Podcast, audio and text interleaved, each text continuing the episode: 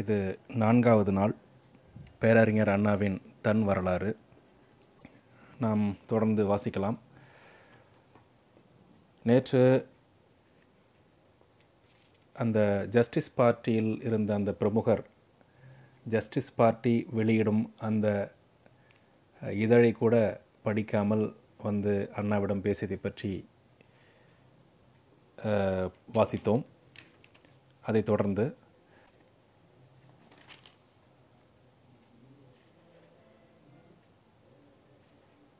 இதுவும் ஒரு தம்பிக்கு எழுதப்பட்ட கடிதம்தான்.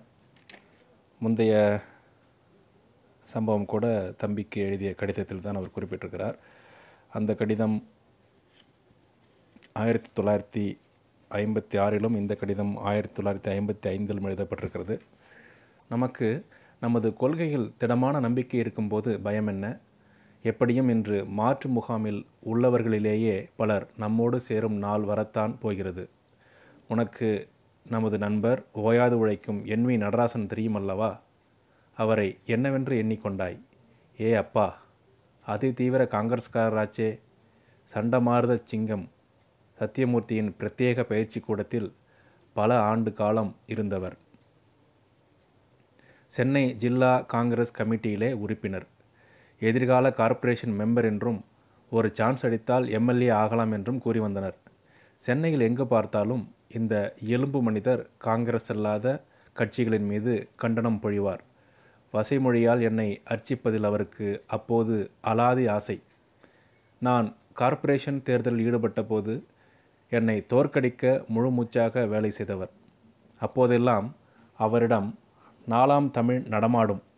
நாலாம் தமிழென்றால் தெரியவில்லையா? இயல் இசை நாடகம் முத்தமிழ். வசை நாலாம் தமிழ். எத்தனை சுவாரஸ்யமான ஒரு தகவலை சொல்லியிருக்கிறார். என்ன அப்படி பிரத்யேக பெயரிட்டு அழைக்க வேண்டிய அளவுக்கு வசை இருந்தது என்கிறாயா?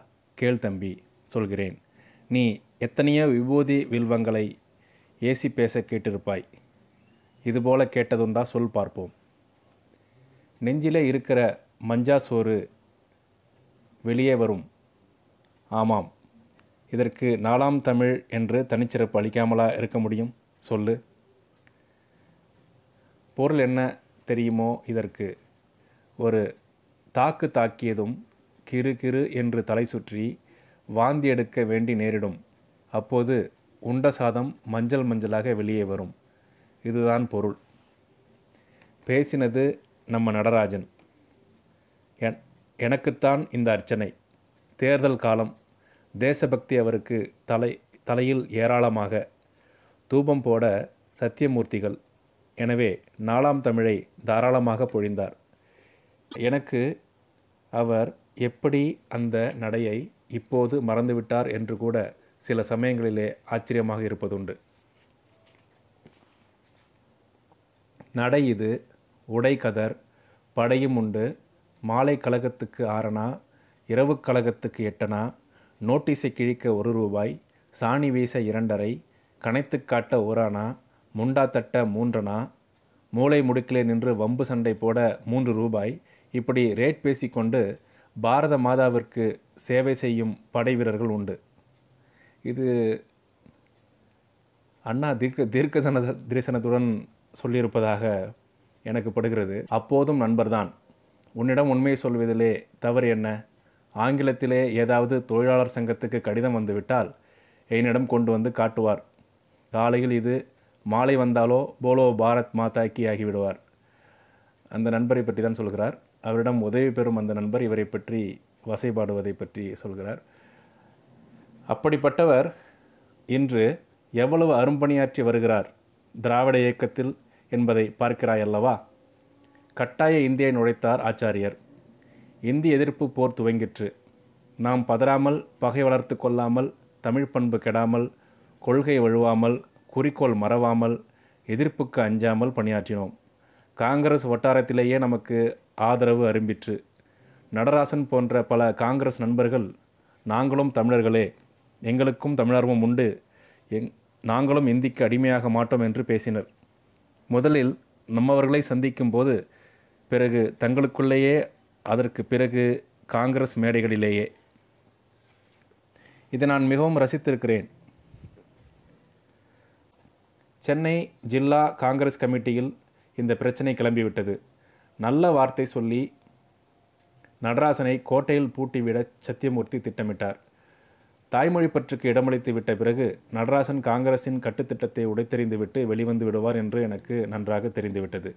எனவே சென்னை ஜில்லா காங்கிரஸ் கமிட்டி கூட்டம் நடைபெறும் நாளே நான் நமது நண்பர்கள் சென்னை பெத்துநாயக்கம்பேட்டில் நடத்தும் இந்தி எதிர்ப்பு கூட்டத்தில் காங்கிரஸை விட்டு விலகிய என் வி நடராஜன் பேசுவார் என்று துண்டு அறிக்கை அச்சிட்டு காங்கிரஸ் கமிட்டி கூட்டம் நடைபெறும் இடத்திற்கே நண்பர் கணேசன் மூலம் அனுப்பிவிட்டேன்.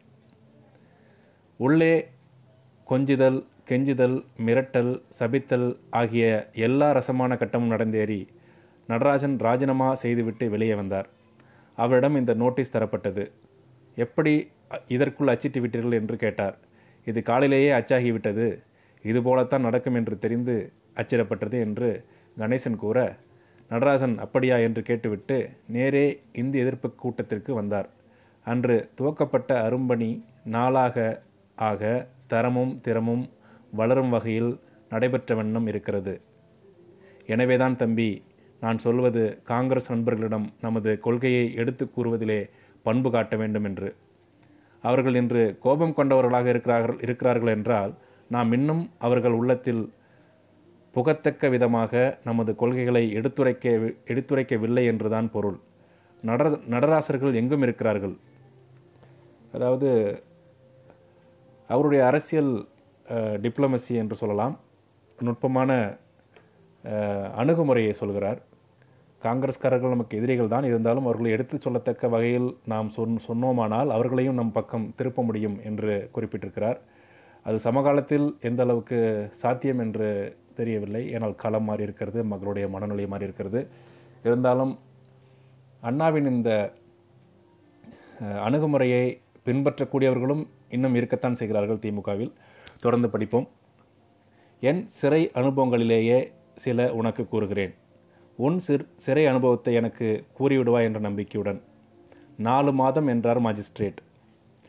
அதாவது இந்த கடிதம் மற்ற முன்பு படித்த செய்தியை அத்துடன் முடிவற்று முடிவடைந்து விட்டது இது புதிய செய்தி. சிறை அனுபவங்களை பற்றி எழுத தொடங்கியிருக்கிறார். இந்த இந்த செய்தி எந்த ஆண்டு எழுதப்பட்டது என்பதை முன்பே கூறிவிடுகிறேன். குழப்பம் வராது.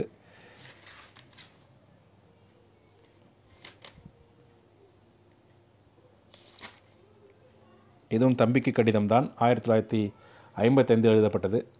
தொடர்ந்து படிக்கிறேன். என் சிறை அனுபவங்களிலே உனக்கு கூறுகிறேன். உன் சிறை அனுபவத்தை எனக்கு கூறிடுவாய் என்ற நம்பிக்கையுடன் நாலு மாதம் என்றார் மாஜிஸ்ட்ரேட். நாலு மாதம் என்று லேடி டாக்டர் கூறிடுவது கேட்டு மகிழும் ஆரணங்கு போலானேன். எத்தனை நகைச்சுவையாக குறிப்பிடுகிறார். நாலு மாதம் சிறை தண்டனையை மாஜிஸ்ட்ரேட்டு சொன் சொன்னதை நான்கு மாதம் என்று லேடி டாக்டர் சொ சொன்னால் ஒரு கர்ப்பமடைந்த பெண் எவ்வளோ மகிழ்வாளோ அப்படி மகிழ்ந்தேன் என்ற என்று நக சுவையாக சொல்கிறார். லேடி டாக்டர் கூறிடுவது கேட்டு மகிழும் ஆ ரணங்கு போலானேன். இந்தி எதிர்ப்பு கிளர்ச்சி ஆயிரத்தி தொள்ளாயிரத்தி முப்பத்தி எட்டு. ஆச்சாரியார் ஆட்சி காலம்.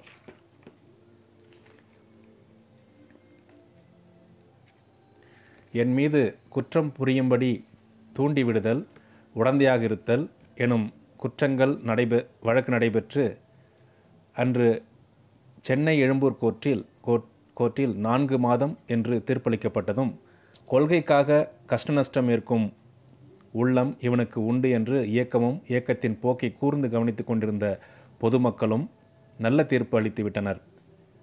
பரீட்சையில் தேறிவிட்டோம் என்றெண்ணினேன் விவரிக்க முடியாததோர் மகிழ்ச்சி வெற்றி பெறுகிறோம் என்ற நம்பிக்கை. சென்னை சிறையில் பெரியாருடன் ஒரே வரிசை கட்டிடத்திலே தங் தங்கியிருந்த நேரிட்டதை ஒரு வாய்ப்பாகவே கொண்டேன். இந்த இந்த நிகழ்வு நடந்தபோது அதாவது அண்ணா அவர்களை சிறையில் நான்கு மாதம் அடைத்தபோது இது எந்த ஆண்டு என்ற குறிப்பு இல்லை. ஆனால் எழுதப்பட்ட கடிதம் எழுதப்பட்ட காலம் ஆயிரத்தி தொள்ளாயிரத்தி ஐம்பத்தி எண் ஐந்து என்று சொன்னேன். அப்பொழுது பெரியாரிடமிருந்து பிரிந்து வந்து விட்டார் என்ற குறிப்பு இருக்கிறது. தொடர்ந்து படிப்போம். சென்னை சிறையில் பெரியாருடன் ஒரே வரிசை கட்டிடத்திலே தங்கியிருக்க நேரிட்டதை ஒரு வாய்ப்பாகவே கொண்டேன். குற்றாலத்துக்கோ கொடைக்கானலுக்கோ செல்பவர்கள் உள்ளே நுழைந்ததும் தனக்கு வேண்டியவர்கள் இருப்பது கண்டால் எவ்வளவு மகிழ்ச்சி அடைவார்கள்? எனக்கு உள்ளே நுழைந்ததும் வந்து விட்டாயா வா வா ஆறா எட்டா நாலா மூணா என்று கேட்டபடி நண்பர்கள் என்னுடன் என்னிடம் அன்புடன் வந்தபோது அது போன்ற மகிழ்ச்சி ஏற்பட்டது. அதாவது சிறைக்கு சென்ற போது அவரது நண்பர்கள் வந்து எத்தனை மாதம் உள்ளே வந்திருக்க? அப்படின்னு ரொம்ப சந்தோஷமாக வரவேற்றதை சுவைபட எழுதியிருக்கிறார். மகிழ்ச்சியை தொடர்ந்து அனுபவிக்க முடியவில்லை. காரணம் வீட்டை விட்டு இந்த கூட்டுக்குள்ளே வந்து விட்டோமே என்ற கவலை அல்ல. போட்டுக்கொள்ள பொடி இல்லை. பொடிக்காக கஷ்டப்பட்டிருக்கிறார். போட்டுக்கொள்ள பொடி இல்லை. என்ன செய்வேன்? உனக்கு தெரியுமே தம்பி நான் அந்த கெட்ட பழக்கத்துக்கு ஆட்பட்டு அல்லற்படுவது. கடைவீதியா சண்முகம் கொண்டு வா அம்பாள் வாங்கி வா என்று சொல்ல இது சிறை. என் சங்கடத்தை அறிந்து கொண்ட அடிகள் இது இதுதானே வேண்டியது? இதோ என்று கூறி ஒரு சிறு காகித பொட்டலும் கொடுத்தார். பொடி நெடி குறைந்து போன நிலை. பக்குவமாகத்தான் மடித்து வைத்திருந்தார். ஆனால் காகிதத்தில் இருந்ததால் பொடி பதம் கெட்டுவிட்டது. எனினும் எனக்கிருந்த பசி ஆவல் சண்முகம் இதனிடம் என்ன செய்யும் என்று கழிப்புடன் கூறச் செய்தது. இந்த பொடி பொட்டலத்தை நான் என்றுமே மறப்பதற்கில்லை. முதல் சிறை அனுபவம் மூக்குப்பிடிக்கே அலைய நேரிட்டது முதல் அனுபவம் அல்ல.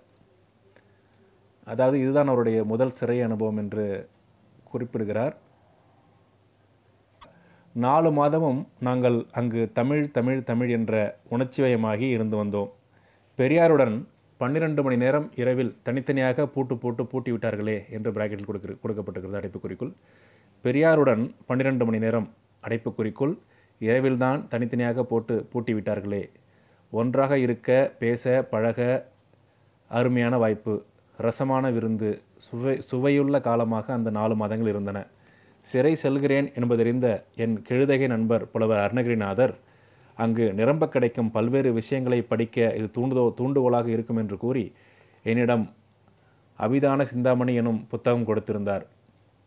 அவர் உனக்கு அவ்வளவாக தெரிந்திருக்க காரணமில்லை.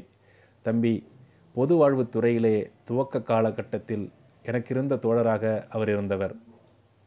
அவரே ஒரு அபிதான சிந்தாமணி. மணிக்கணக்கில் பேசிக்கொண்டே இருப்போம். பல பல விஷயங்களையும் பற்றியும் ஏதேனும் ஓரளவுக்கு கூறும் வகையான கல்வி கேள்விகளை ப மன்னிக்கவும் ஏதேனும் ஓரளவு கூறும் வகையான கல்வியும் கேள்வியும் படைத்தவர்.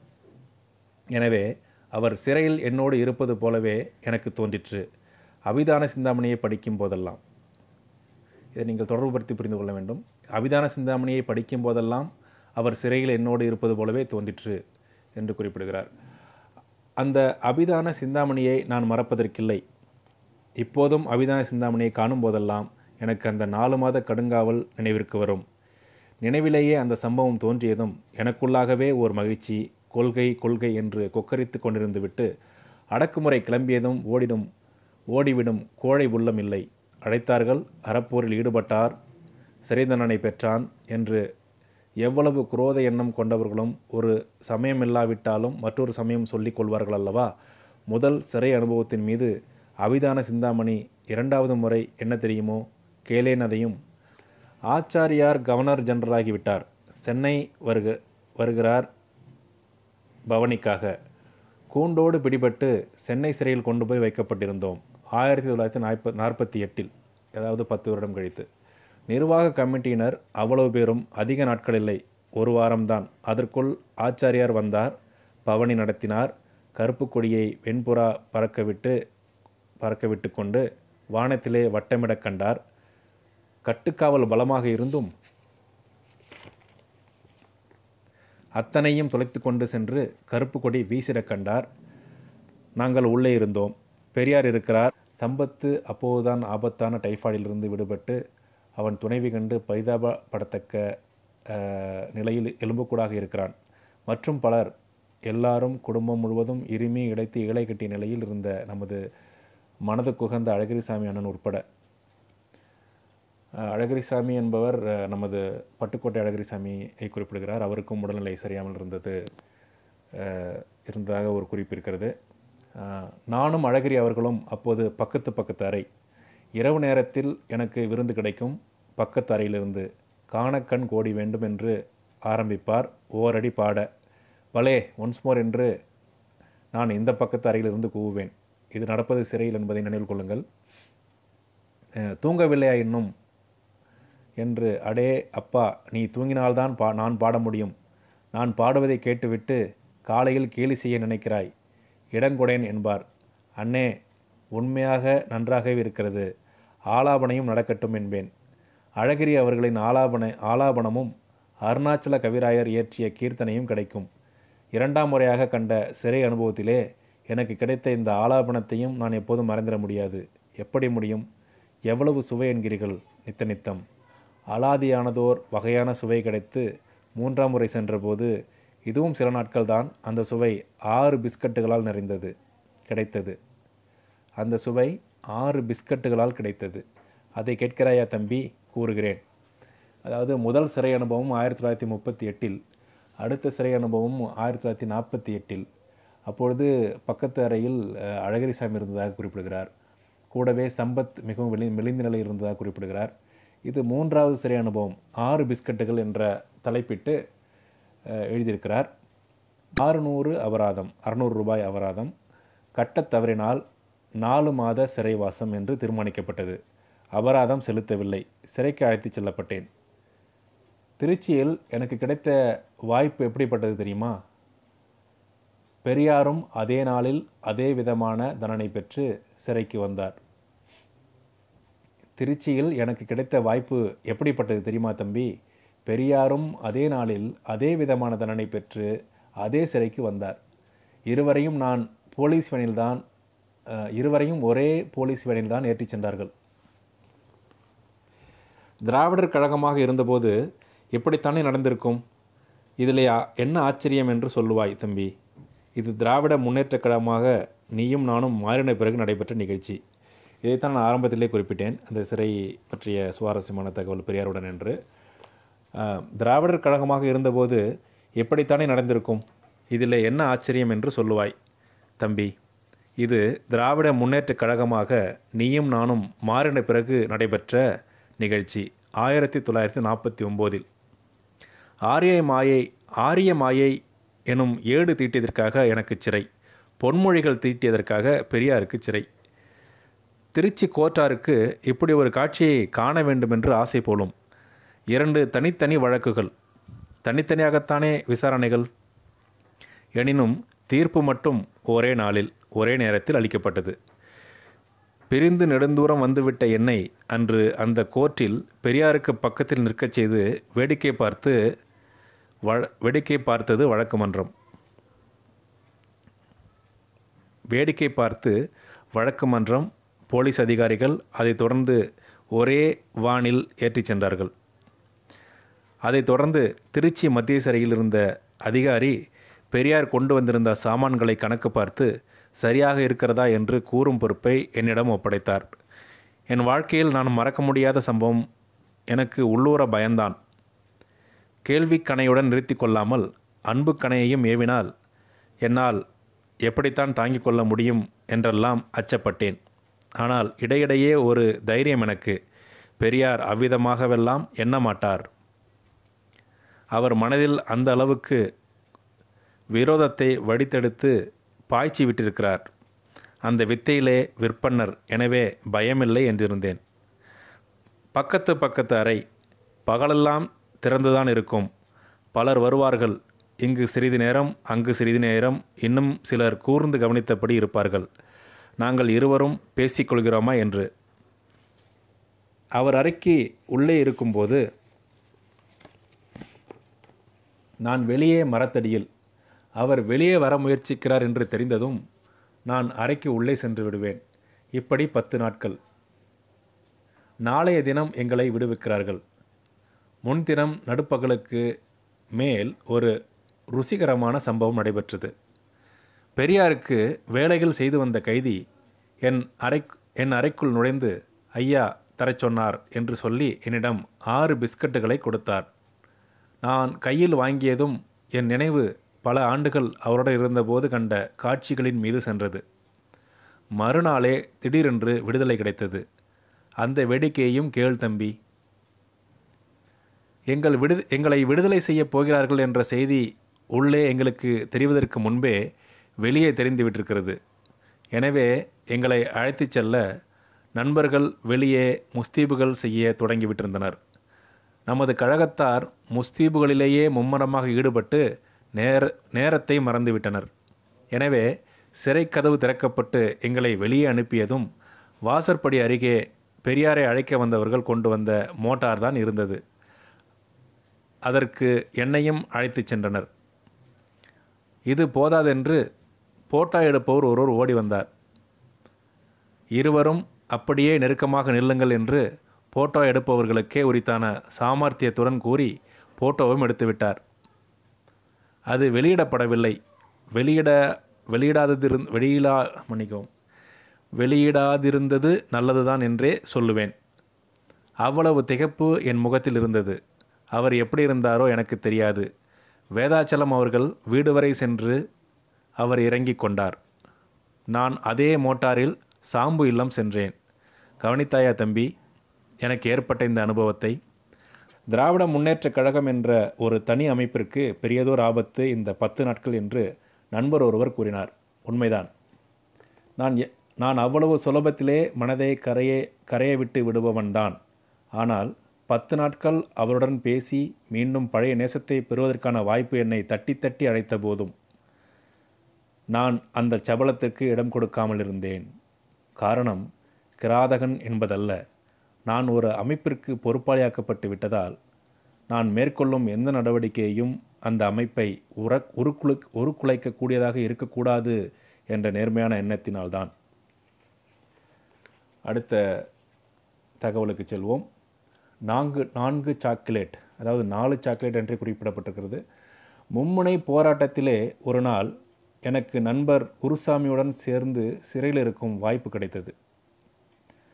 அவர் சிறையில் கீழ் வரிசையிலே அறையிலே தங்கியிருந்தார். நான் தம்பிகளுடன் மேல் அறையில் மாடியில் பார் பார் இதிலே கூட கீழ் மேல் பேசுகிறான் என்று கூறிவிடப் போகிறார்கள் தம்பி. குருசாமிக்கு அப்போது உடல் நலமில்லை. எனவே மாடி ஏறவில்லை. அந்த ஒரே நாளில் எனக்கு சுவையானதொரு அனுபவம். அதையும் நான் மறப்பது இயலாது. என்னை காண நண்பர் சிலர் வந்தனர். அதே சமயத்தில் தோழர் குருசாமி அவர்களை காண தோழியர் குஞ்சிதமும் ரஷ்யாவும் விரைவில் டாக்டர் வந்திருந்தனர். சந்தித்தோம். கம்பிகள் இடையில் கம்பிகள் மட்டுமா? அமைப்புகளே வேறு வேறு ஆகிவிட்ட நிலைமை. தோழியர் குஞ்சிதம் அவர்கள் நாலு சாக்லேட்டை தந்தார்கள். அதைவிட சுவையுள்ள உணவு எனக்கு அவர்கள் இல்லத்தில் பலமுறை கிடைத்தது உண்டு ஆனால் அந்த நாலு சாக்லேட்டுக்கு உள்ள சுவையே அலாதியானதல்லவா? ஆயிரத்தி தொள்ளாயிரத்தி ஐம்பத்தி ஐந்தாம் ஆண்டில் இதை எழுதியிருக்கிறார். நான் ஒன்றும் பத்து கெஜ தூரத்திலே இருந்து அவரை பெரியாரை பார்த்தவன் அல்ல. பெரியார் என்பது அடைப்புக்குறிக்குள். மீண்டும் படிக்கிறேன். நான் ஒன்றும் பத்து கெஜ தூரத்திலிருந்து அவரை பெரியாரை பார்த்தவன் அல்லன். பக்கத்திலேயே பத்தாண்டுகளுக்கு மேலாக இருந்தவன். பல பிரச்சனைகளை குறித்து அவருடைய பிரத்யேக கருத்துக்களை அறிந்தவன். மேஸ்திரி வேலையை பார்த்திருக்கிறேன். சில தினங்களுக்கு முன்னர் பண்டித நேரு ஹரித்வார் என்னும் ஊருக்கு சென்றிருந்தார். இமயமலையின் அடிவாரத்தில் இருக்கிறது இந்த ஊர். இந்துக்கள் இதை புண்ணிய ஸ்தலம் என்று கொண்டாடுகிறார்கள். இங்கு வந்து இமயத்திலே இருக்கும் ரிஷிகேசம் போன்ற ஸ்த ஸ்தலங்களுக்கு போகிறார்கள். சிறிய ஊர்தான். நான் அங்கு பத்து நாட்களுக்கு மேல் தங்கியிருக்கிறேன். பெரியாரின் அன்புக்கு பாத்திரனாக இருந்தபோது அந்த பழைய நாட்களில் அப்போது நான் விடுதலையில் எழுத்தாளன். பெரியாருடன் வரும் பேச்சாளன். ஆம் மறந்து போகிறேன் பார் தம்பி. திராவிடர் கழக செயலாளனாகவும் இருந்து வந்தேன். பார்ப்பனரை இந்த நாட்டை விட்டு ஓட்டும் ஒரே அபார சேவை செய்வதற்காக இன்று அல்லும் பகலும் கடுமையாக நோயை தாங்கிக் கொண்டு எவ்வளவோ லாபகரமான தொழில் தொழில்கள் வருந்தி அழைத்தும் வருக வருக என்று பலர் பணத்தை கொட்டி ஆசை காட்டியும் லட்சியத்தை கைவிடேன். துறைகளை ஒழித்து கட்டியே தீர்வன் என்று முழக்கம் செய்து கொண்டும் நாள் தவறாமல் எழுதி கொண்டும் வரும் சிலம்பு கூட்டத்தார் என்னை கேலி பேசியும் பெரியாரை பின்பற்றும் பேதமையை எடுத்து விளக்கி கொண்டும் இதை நான் உட்கொள்வதற்காக வேண்டி இடையிடையே சுவையுள்ள விருந்து அன்புடன் தான் மறுக்க மறுக்க முடியுமா? அடைப்புக்குறிக்குள் அழித்து கொண்டும் இருந்த நாட்கள். திடீரென்று ஒரு தினம் பம்பாயிலிருந்து எனக்கு ஒரு தந்தி வந்தது. உடனே கிளம்பி ஹரித்வாரம் வந்து சேரவும் என்று தந்தி தந்தவர் பெரியார். அவர் பம்பாய் பகுதிக்கு சென்று அங்கிருந்து ஹரித்வாரம் சென்றுவிட்டு வடநாட்டிலே வேறு பல ஊர்களுக்கு போக திட்டம் இட்டிருந்தார் போலிருக்கிறது. எனக்கென்ன தெரியும்? யாருக்குத்தான் தெரியும்? எப்போதுதான் அவர் திட் எப்போதுதான் அவர் போடும் திட்டம் அவராக சொல்லும் முன் தெரிகிறது? ஹரித்வாரம் வந்து சேர் எனக்கு இப்படி ஒரு தந்தி. இந்த இடத்தில் நான் ஒரு விஷயம் குறிப்பிடுகிறேன் குறிப்பிட விரும்புகிறேன். பெரியார் அவர்கள் இந்தியா முழுவதும் அந்த காலத்திலேயே அத்தனை பயண வசதிகள் இல்லாத காலத்திலேயே ரயில்களில் கிடைத்த வாகனங்களில் பயணித்திருக்கிறார். தனது கருத்தை தனது கொள்கையை இந்தியா முழுவதும் பரப்ப பெரும் முயற்சி செய்திருக்கிறார். அவருடன் அண்ணா அவர்களும் பயணம் செய்திருக்கிறார் என்பது இதன் மூலம் தெரிகிறது. ஆனால் பிற்காலத்தில் நாம் என்ன செய்துவிட்டோம்? திராவிட கொள்கைகளை தமிழ்நாட்டிற்குள்ளேயே சுருக்கி கொண்டு விட்டோம். உண்மையில் இப்படி செய்திருப்பது அண்ணாவுக்கும் பெரியாருக்கும் நாம் செய்திருக்கும் துரோகம் என்பது பெரிய வார்த்தை. இருந்தாலும் அவர் அவர்கள் பாடுபட்ட விஷயங்களை இன்னும் நாம் நியாயப்படுத்தவில்லை என்று நான் புரிந்து கொள்கிறேன் அதற்கான முன்னெடுப்புகளை இனியனும் எல்லோரும் எடுக்க வேண்டும். இன்னொன்று சொல்ல விரும்புகிறேன். இந்த கொள்கையுடைய தூய்மை நிலையை பற்றி மேலும் மேலும் பேசிக்கொண்டு ஒருவருக்கு ஒருவர் ஒருவர் வாதங்களில் ஈடுபட்டு கொண்டு இருப்பதை விட நமது கருத்துக்களை வெளியே எப்படி கொண்டு செல்லலாம் என்று திட்டமிட்டு ஒவ்வொரு மாநிலத்திற்கும் எப்படிப்பட்ட வரைவுகளை திட்டவரைவுகளை ஏற்படுத்தி நமது கொள்கைகளை கொண்டு சேர்க்கலாம் என்ற அளவில் ஒவ்வொருவனும் அதாவது இந்த அமைப்பில் இந்த இயக்கத்தில் ஆர்வம் கொண்டு தன்னார்வத்துடன் ஈடுபட்டு வரும் அத்தனை பேரும் இணையத்தை பொறுத்தவரை சொல்கிறேன். ஈடுபட்டால் அது நிச்சயம் இவர்கள் பட்ட பாடுகளுக்கு நாம் செய்யும் ஒரு குறைந்தபட்ச நியாயமாக இருக்கும் என்பது எனது தாழ்மையான கருத்து. தொடர்ந்து படிக்கிறேன். ஹரித்வாரம் வந்து சேர். எனக்கு இப்படி ஒரு தந்தி. என் சுபாவம் உனக்கு தெரியும். ஏன் ஏறக்குறைய கழகத் தோழர்கள் அனைவருக்கும் தெரிந்ததுதானே? பக்கத்தில் உள்ள ஆற்காடு போவதனாலும் நாலு நண்பர்கள் கூட வர வேண்டுமே எனக்கு. அப்படி பழகிய போன என்னை ஹரித்வாரம் வரச் சொல் ஹரித்வாரம் வரச் சொல்கிறார். என்ன செய்வது? கிளம்பினேன். தோழர் குருசாமி ரயிலடி வந்திருப்பதாக நினைவு. பத்து நாட்கள் ஹரித்வாரத்தில் இருந்தோம். ஒரு நபர் வீட்டில். அவர் காலஞ்சென்ற பேரறிஞர் எம். என். ராய் அவர்களின் இயக்கத்தவர். எனவே எங்களை அன்புடன் தமது இல்லத்தில் வைத்து உபசரித்தார். உங்களில் பலருக்கு தெரிந்திராது தம்பி பெரியார் அங்குதான் வால்மீகி ராமாயணம் பற்றிய குறிப்புரைகளை தயாரித்தார். அவர் சொல்ல சொல்ல நான் எழுதின கவனம் இருக்கிறது. ஹரித்துவாரத்து வீதிகளிலே நட நடமாடும் உரிமை நமக்கே என்ற தீர்மானத்துடன் இருப்பது போல தோன்றும். மீண்டும் படிக்கிறேன். அந்த ஹரித்வாரம் சாதுக்களின் கோட்டை. எந்த தெருவுக்கு சென்றாலும் சந்நியாசிகள் எவ்வளவு கம்பீரமாக நடந்து செல்கிறார்கள் தெரியுமா? அவர்களும் சரி கொழுத்து கிடக்கும் பெரிய பெரிய பசுக்களும் சரி ஹரித்துவாரத்து வீதிகளிலே நடனமாடும் நடமாடும் உரிமை தமக்கே என்ற தீர்மானத்துடன் இருப்பது போலத்தான் தோன்றும். கங்கையை நடுப்பகல் இரண்டு மணிக்கு மேல் கால் வைத்தாலும் ஐஸ் போல இருக்கிறது கொட்டுகிறது. ஹரித்வாரத்து ஆற்றோரத்தில் அழகான சோலைகள் பழமுதிர் சோலைகள் சோலை சோலைகளை வேலிகளாக கொண்ட பெரிய மடங்கள் ஒவ்வொரு மடத்திலும் நூற்றுக்கணக்கான சாமியார்கள் உலக மாயையை மிக நன்றாக உணர்ந்து உலகார்க்கு உபதேசம் செய்யும் புனித தொண்டு புரியும் அவர்களுக்காக நாள்தோறும் மூட்டை மூட்டையாக கோதுமையுமாவும் டின்னி டின் டின்னாக மனம் கமழும் நெய்யும் இந்த மடங்களில் ஒரு சொ ஒரு குறையும் இருத்தலாகாது என்பதற்காக ஏராளமான சொத்து சாசனப்படுத்தப்பட்டிருக்கிறது. மாலை வேளைகளில் பெரியார் உலாவச் செல்வார். சாலையில் உடன் நான் செல்வேன். வெண்ணிற தாடி பொன்னிற மேனி ஆரஞ்சு நிற சால்வை.